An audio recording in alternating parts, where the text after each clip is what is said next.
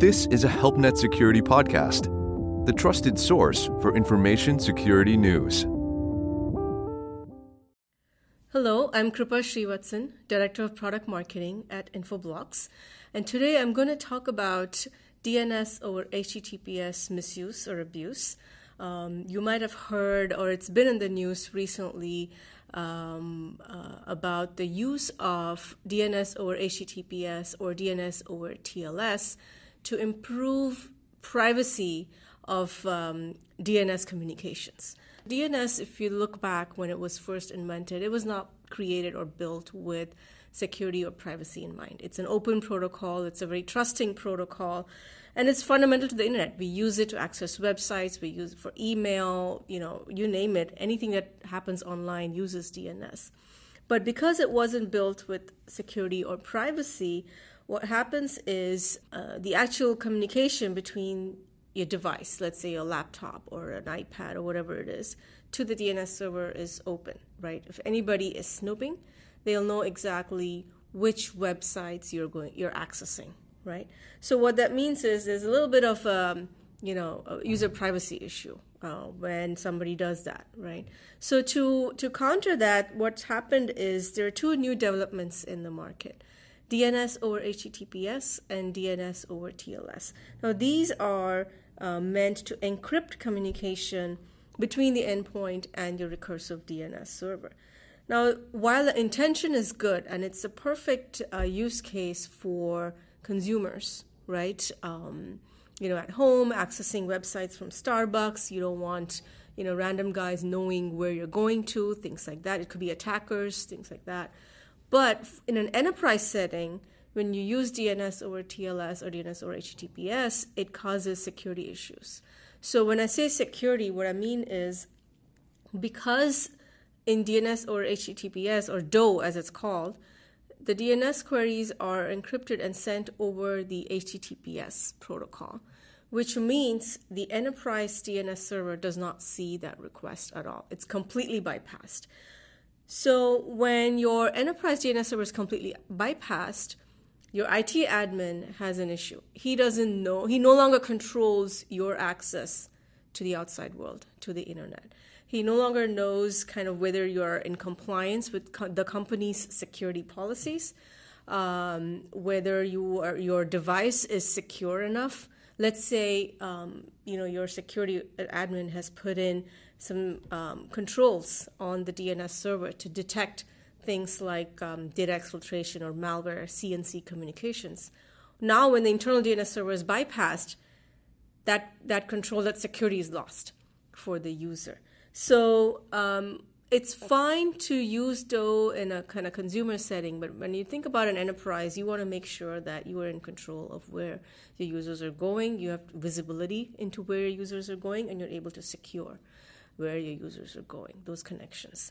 So for that, what we suggest or what we recommend as a best practice is to make sure that, number one, is avoid using D O resolvers, because these Uh, these resolvers are sitting somewhere on the internet.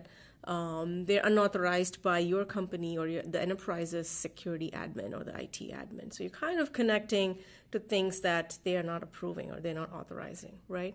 Uh, and it's becoming an issue these days because um, companies like uh, browser companies like Mozilla, today, just today, they announced a press release saying that they are by default making sure that all Firefox browsers have D O H enabled. So if you use Firefox, automatically D O H is enabled. That's the default setting. So your device, your laptop is going to use, can send its D N S queries to a D O resolver somewhere out on the internet, right? So we see this trend uh, by certain companies um, to default to D O, and um, it is a little bit dangerous because you're bypassing your internal D N S and you're bypassing security controls. So what we suggest is to make sure that you're using Um, an internal D N S solution that can detect D O and prevent these browsers from using D O. And um, as you you know, as you you guys may already know, Infoblox is in the D N S security space. uh, we have a solution called BloxOne Threat Defense that provides uh, foundational security for things like detecting malware C N C communications from your laptops or any devices. Uh, it detects data exfiltration over D N S. D N S is constantly used to send out data because your D L P solutions or your next-gen firewalls do not inspect D N S. Mm-hmm. So it's a great backdoor to exfiltrate data. So we can detect and block that.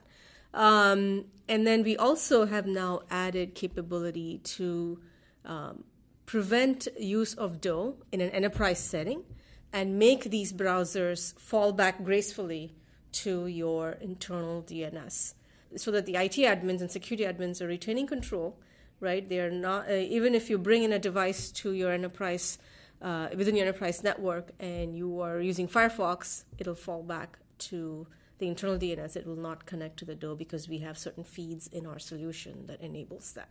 We have D O E feeds um, that enable that. So definitely that's a best practice um, that we recommend to all our um, customers and, and um, in general enterprise companies. It could be education, financial services, government, retail. It doesn't matter what type of company you are.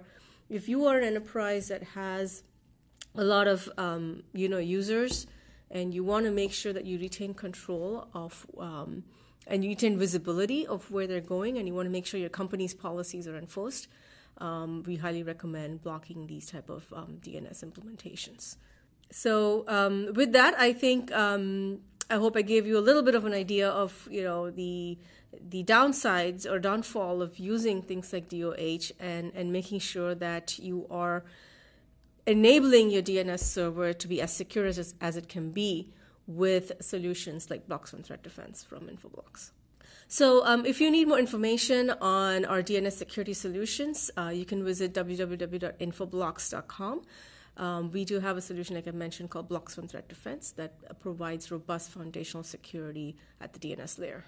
Thank you. Thank you for listening.